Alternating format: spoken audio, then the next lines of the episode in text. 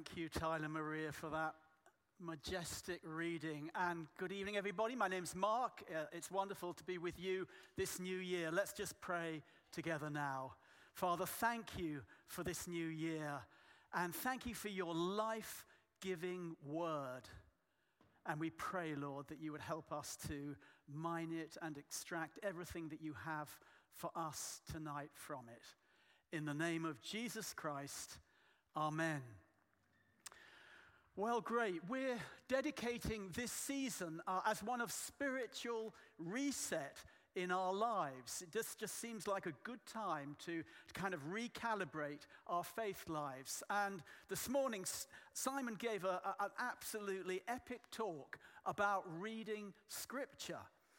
I was reflecting this afternoon uh, in the wake of that, that if I'm honest, and I share this in case it resonates with any of you, I had more stuffing than scripture over Christmas. I had more wine than worship. I had more pudding than prayer. And it may have been like that for you. You may still be in that place. And we know that the last 20 months has dented our spiritual practices, our devotional lives. It's been really hard to maintain a good rhythm. But it's a new day today. This is a new day. And Israel, in this passage, needed a new day. It needed a spiritual reset in its life as a nation. And that's what happens here. God announces his desire to bring that to Israel through the fire of his presence and through the rains of his blessing. And as those come, he says, I am here. I am available to each one of you, just as he is available here in this church tonight. At the start of this passage, the people of Israel have turned away from the worship of Yahweh. And the tyrannical rulers of this nation, Ahab and Jezebel, they've raised up altars to Baal instead. Baal is the supposed rain god. But God has used his prophet Elijah. And Elijah has prayed that the rains would stop. And for three years, rain has not fallen on the nation. The ground is just bone dry. And at that point, Ahab and Elijah, they call all the people of the nation to Mount Carmel, a sacred mountain, in order to have an epic show off to discover which is the true God. Is it Baal or is it Elijah's God, Yahweh? That's where we pick this up. And Baal's altar, it's piled high with sacrifice, and the altar to Yahweh is broken down. It's just scattered on the ground, stones in ruins. And I wonder tonight, how do you find yourself coming to the worship of God? Not just in our sung worship, but with the whole of your lives. If I'm honest with myself, although I've entered this year with all kinds of spiritual good intentions, do I worship at other altars? Do I spend time bowing down to other gods? Elijah has just said to the people here, How long will you waver between two opinions? If the Lord is God, follow him. But if Baal is God, follow him. And then it says, But the people said nothing. Am I sitting on the fence? Am I like these people, caught between two opinions, caught between two courses of action, caught between the worship of God in heaven and the worship of the world? Well, it says the people said nothing. The people here are at least honest. They don't open their mouths, and their silence speaks of their passivity and their confusion. And yet, within this very same chapter, we're going to go on to read Then the fire of God fell and burned up the sacrifice. And after that, the sky grew black with clouds, the wind rose, and a heavy rain came. And wherever you are in your faith life tonight, God can turn up the spiritual temperature. God can change the weather pattern in a moment. That's what he can do. And when God's fire and his rain fall in our lives, it changes everything. Just think back to moments in your life where you've had a God encounter, where you've known his fire, where you've known his rain. When it happens here, it says the people fell prostrate and cried, The Lord, he is God. The Lord, he is God.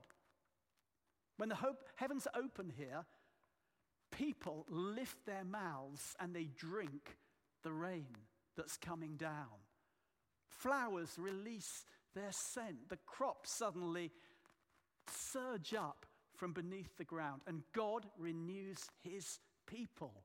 It's an amazing thing. This is God's invitation to each one of us tonight.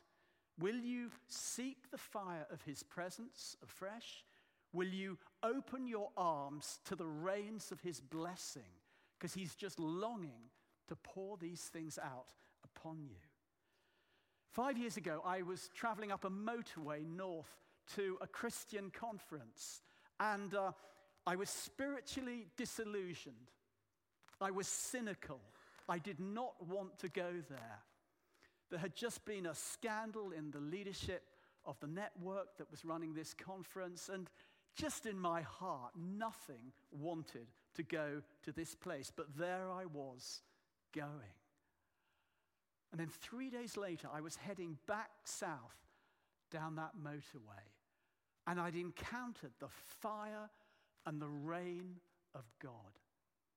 Not through my own efforts, entirely through the grace and the kindness of God. But I had done one thing. I paid attention that when I got to that conference, I felt the Lord was saying to me, whatever you feel, whatever you're feeling, whatever you're thinking, just worship and pray. Just worship and pray. And before the fire and the rain come in this passage, Elijah does two things he worships and he prays. The first thing he does is he worships, he rebuilds the altar of worship right next to the altar of Baal.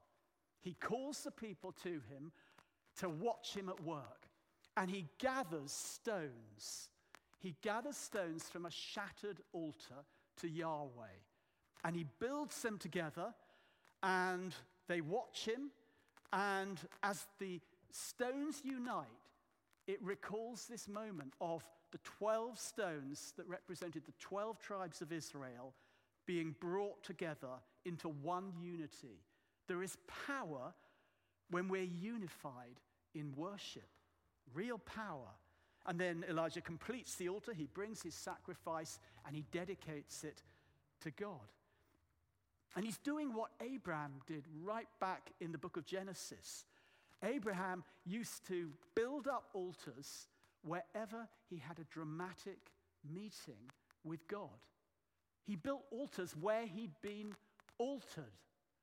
God did extraordinary things in his life, and Abraham wanted to remember them. Everything changes when we meet God in this way. We've just been filming members of this congregation, asking them about their experience of the role of worship in their lives. One person said, It's my love response when I worship to who God is and what He's done. Another person said that, uh, recalling a, a traumatic moment in her late teenage life when she was having an identity crisis, she said she went into her room to worship, and it was the first time she'd ever tangibly felt the presence of God. How do we turn a moment like that into a consistent pattern of worship in our lives? Well, if we're new to worship, or if we've neglected worship, if our heart's gone a little bit cold, it's going to take a bit of time. It's going to take a bit of work.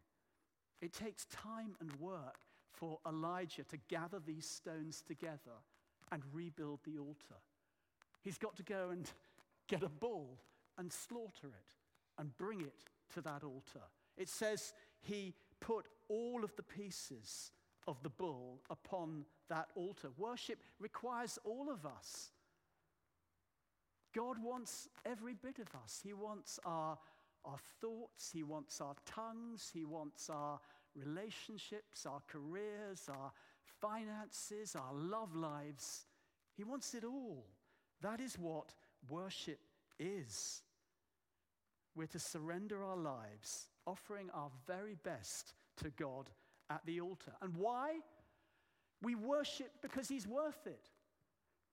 We worship because He's beautiful. We worship because He's the truth. We worship because He loves us. And yet, our flesh resists worship at times. Perhaps we feel this in the tension of our everyday lives. Do we carve out space and time to worship? Will we yield all of ourselves to God? When we put the best of ourselves on the altar, do we protect it from being taken from that place? After Abraham has built his altars in Genesis 15 and put his sacrifice there, scripture records then birds of prey came down on the carcasses, but Abraham drove them away. And other translations call those birds of prey vultures. When we worship, Scripture is telling us that vultures are circling around. There are other idols that want our worship. Idols such as the longing for comfort and ease, or success and prestige, the idol of addiction, the idol of perfectionism, the idol of consumerism, of online pleasure, whatever it might be, will you follow Abraham's example and drive the vultures away? Will we renew our life of worship this 2022? Not just our lives of sung worship, glorious so that is on a Sunday, but our whole life worship. God invites us to set up our altar right in the middle of the world's darkness, right next to the altar of Baal. He doesn't ask us to go off to uh, some holy, squeaky, clean, purified place. No. We're to be able to set up our altar of worship wherever we are. We're to be able to go into our offices and consecrate those places with our worship. And then we see from this passage that when God's fire falls on our sacrifice, cleanses us of our sins, it changes everything. The people can suddenly see every other God, supposed God, as false. And they do away with the prophets of Baal and they embrace a new life of purity. It's dynamic. They've had a revelation. In the words of the first church leader that um, whose church I entered after I'd come to faith, he used to say this There is one God and no runners up. There is one God and no runners up. And we know that when we have a God encounter. Don't we all need this? Isn't this a cleansing and a renewing that we all need at the beginning of this new year? You may feel that the odds are against you. Elijah must have felt the odds were against him. They were against him 450 to 1. There were 450 prophets of Baal facing him down. This church seats about 450. That's like the odds of you against everyone else here. Big odds, huge odds, but they don't matter in God's economy. Because God isn't interested in human odds, He deals in invisible realities, realities of heaven. And before this scene, he's told Elijah, I will send rains on this land. And Elijah has said to him, before praying for fire, Lord, I am your servant, and I've done all these things at your command. And then the fire of God fell. When God promises, and we obey, human odds go out the window. Anything is possible. Rebuild your altar. Now, of course, we don't haul bulls to altars these days. There's no more temple sacrifice. That ends with Jesus. Jesus is the Lamb of God who takes away the sin of the world. So we bring our worship, the whole of ourselves now, to Jesus. And we're to embrace his presence wherever we are, wherever we go, in church on Sundays, but also at home and on the streets and in our offices and in the community. Fill your heart and your mind with the awe and the adoration of Jesus. Renew your worship. And then the second practice, which Elijah does before fire and rain fall, is he prays. When Elijah hears in the spirit the sound of rain coming, it says this Ahab went off to eat and to drink, but Elijah climbed to the top of Carmel, bent down to the ground, and put his face between his knees. Just think about this. He's just prayed and seen fire come down from heaven. I mean, if I was in his position, I would be standing tall. I would be kind of rubbing shoulders with God in my imagination, saying, Come on now, bring on the rain. Or I'd be going off with Ahab, feasting, celebrating. But it's not what Elijah does. His spiritual hunger is greater than his physical hunger. Sidney Poitier, the iconic film actor who's just died, said this If your dreams don't scare you, they're not big enough. If your dreams don't scare you, they're not big enough. And Elijah's dreams and his prayers are big. He cares about his nation because he, he knows the beating, tender heart of God for the people of Israel. And he knows that God longs to see the people come back to him. God wants big dreams for each one of us. And the way that we see big dreams brought to reality is through the power of prayer. But getting into that place, getting into the place of prayer, up the mountain or into a room like Jesus says to do, that can be hard. We all know that. It can be really hard. I've been remembering uh, a friend, Ron Boyd-MacMillan, who is a, a kind of authority on the persecuted church, telling me a story about a meeting he had with a Chinese church leader called Wang Mingdao, who was a famous evangelist uh, in the underground church of China uh, and was a, a, kind of a church leader and speaker and writer. And the Chinese communist authorities slung him in prison in his 60s and kept him there for 23 years. And during this time, this friend Ron met him, met Wang Mingdao in his cell. And they had a right old conversation about how this Chinese leader had experienced God in a fresh way in that prison. And uh, at the end of their time together, Ron basically said, Well, it's all very well for me now.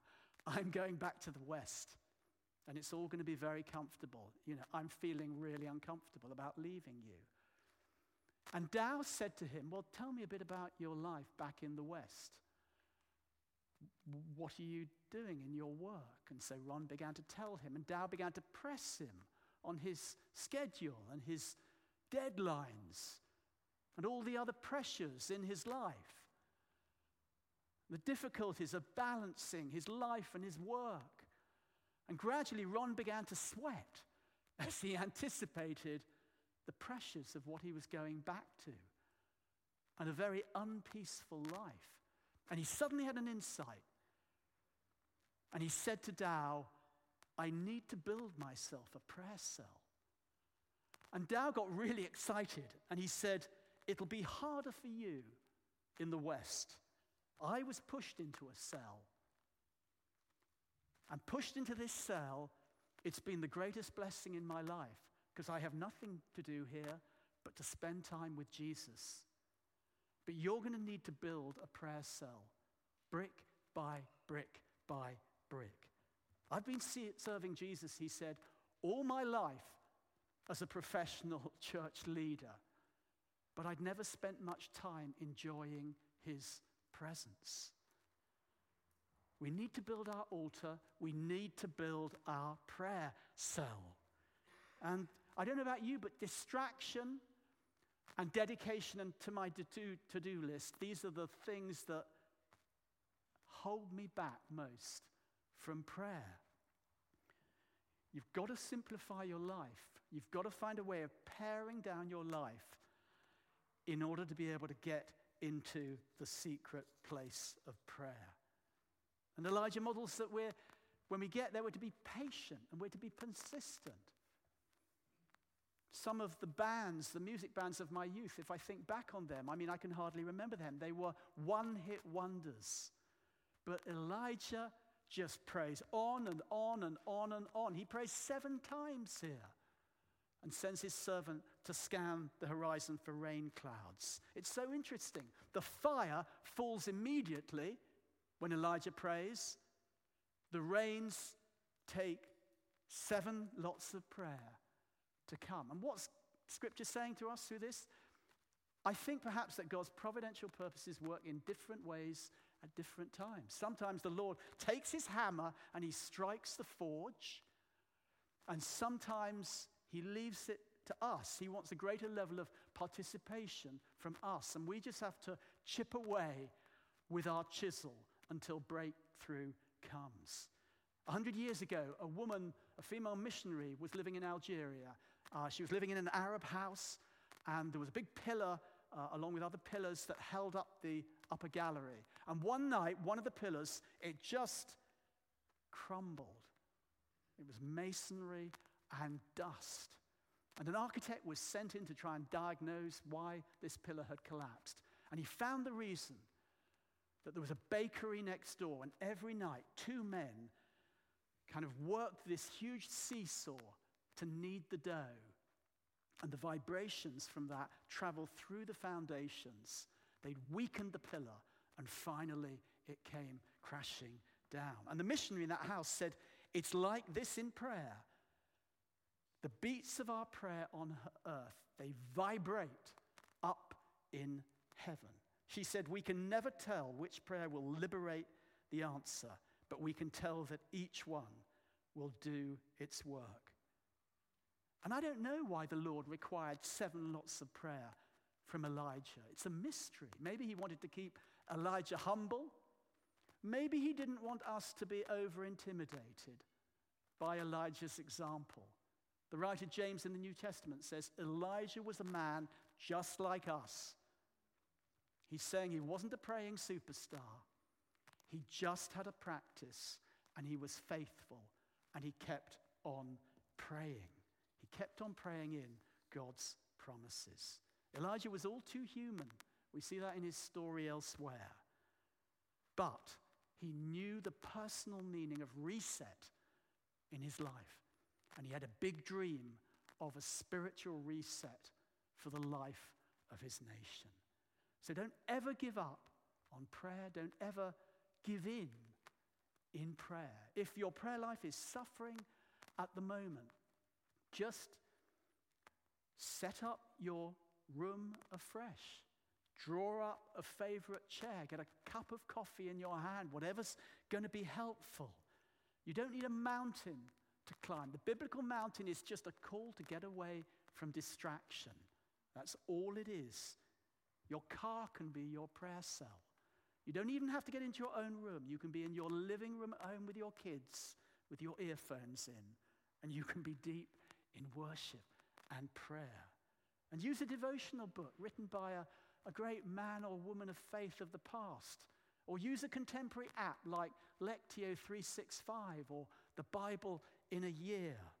Tune into our reset series that Stephen was talking about. It's going to have lots of interviews, very practical interviews with people from our church talking about what helps them in prayer. Don't be discouraged by apparent odds of 450 to 1 against you, and don't ever think that your starting place for worship or prayer isn't promising enough. I'll just finish with this story. In 2011, I went on a mission trip to Africa, and um, we went to the, a nation where Christians have a really tough time and a rough ride. And our contact said he was going to take us to this um, incredible church.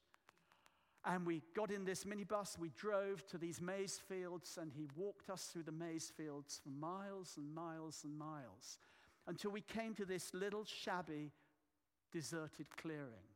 There was nothing and no one there except for a tiny tin shack, like a kind of outside loo with a few tools in. That was it.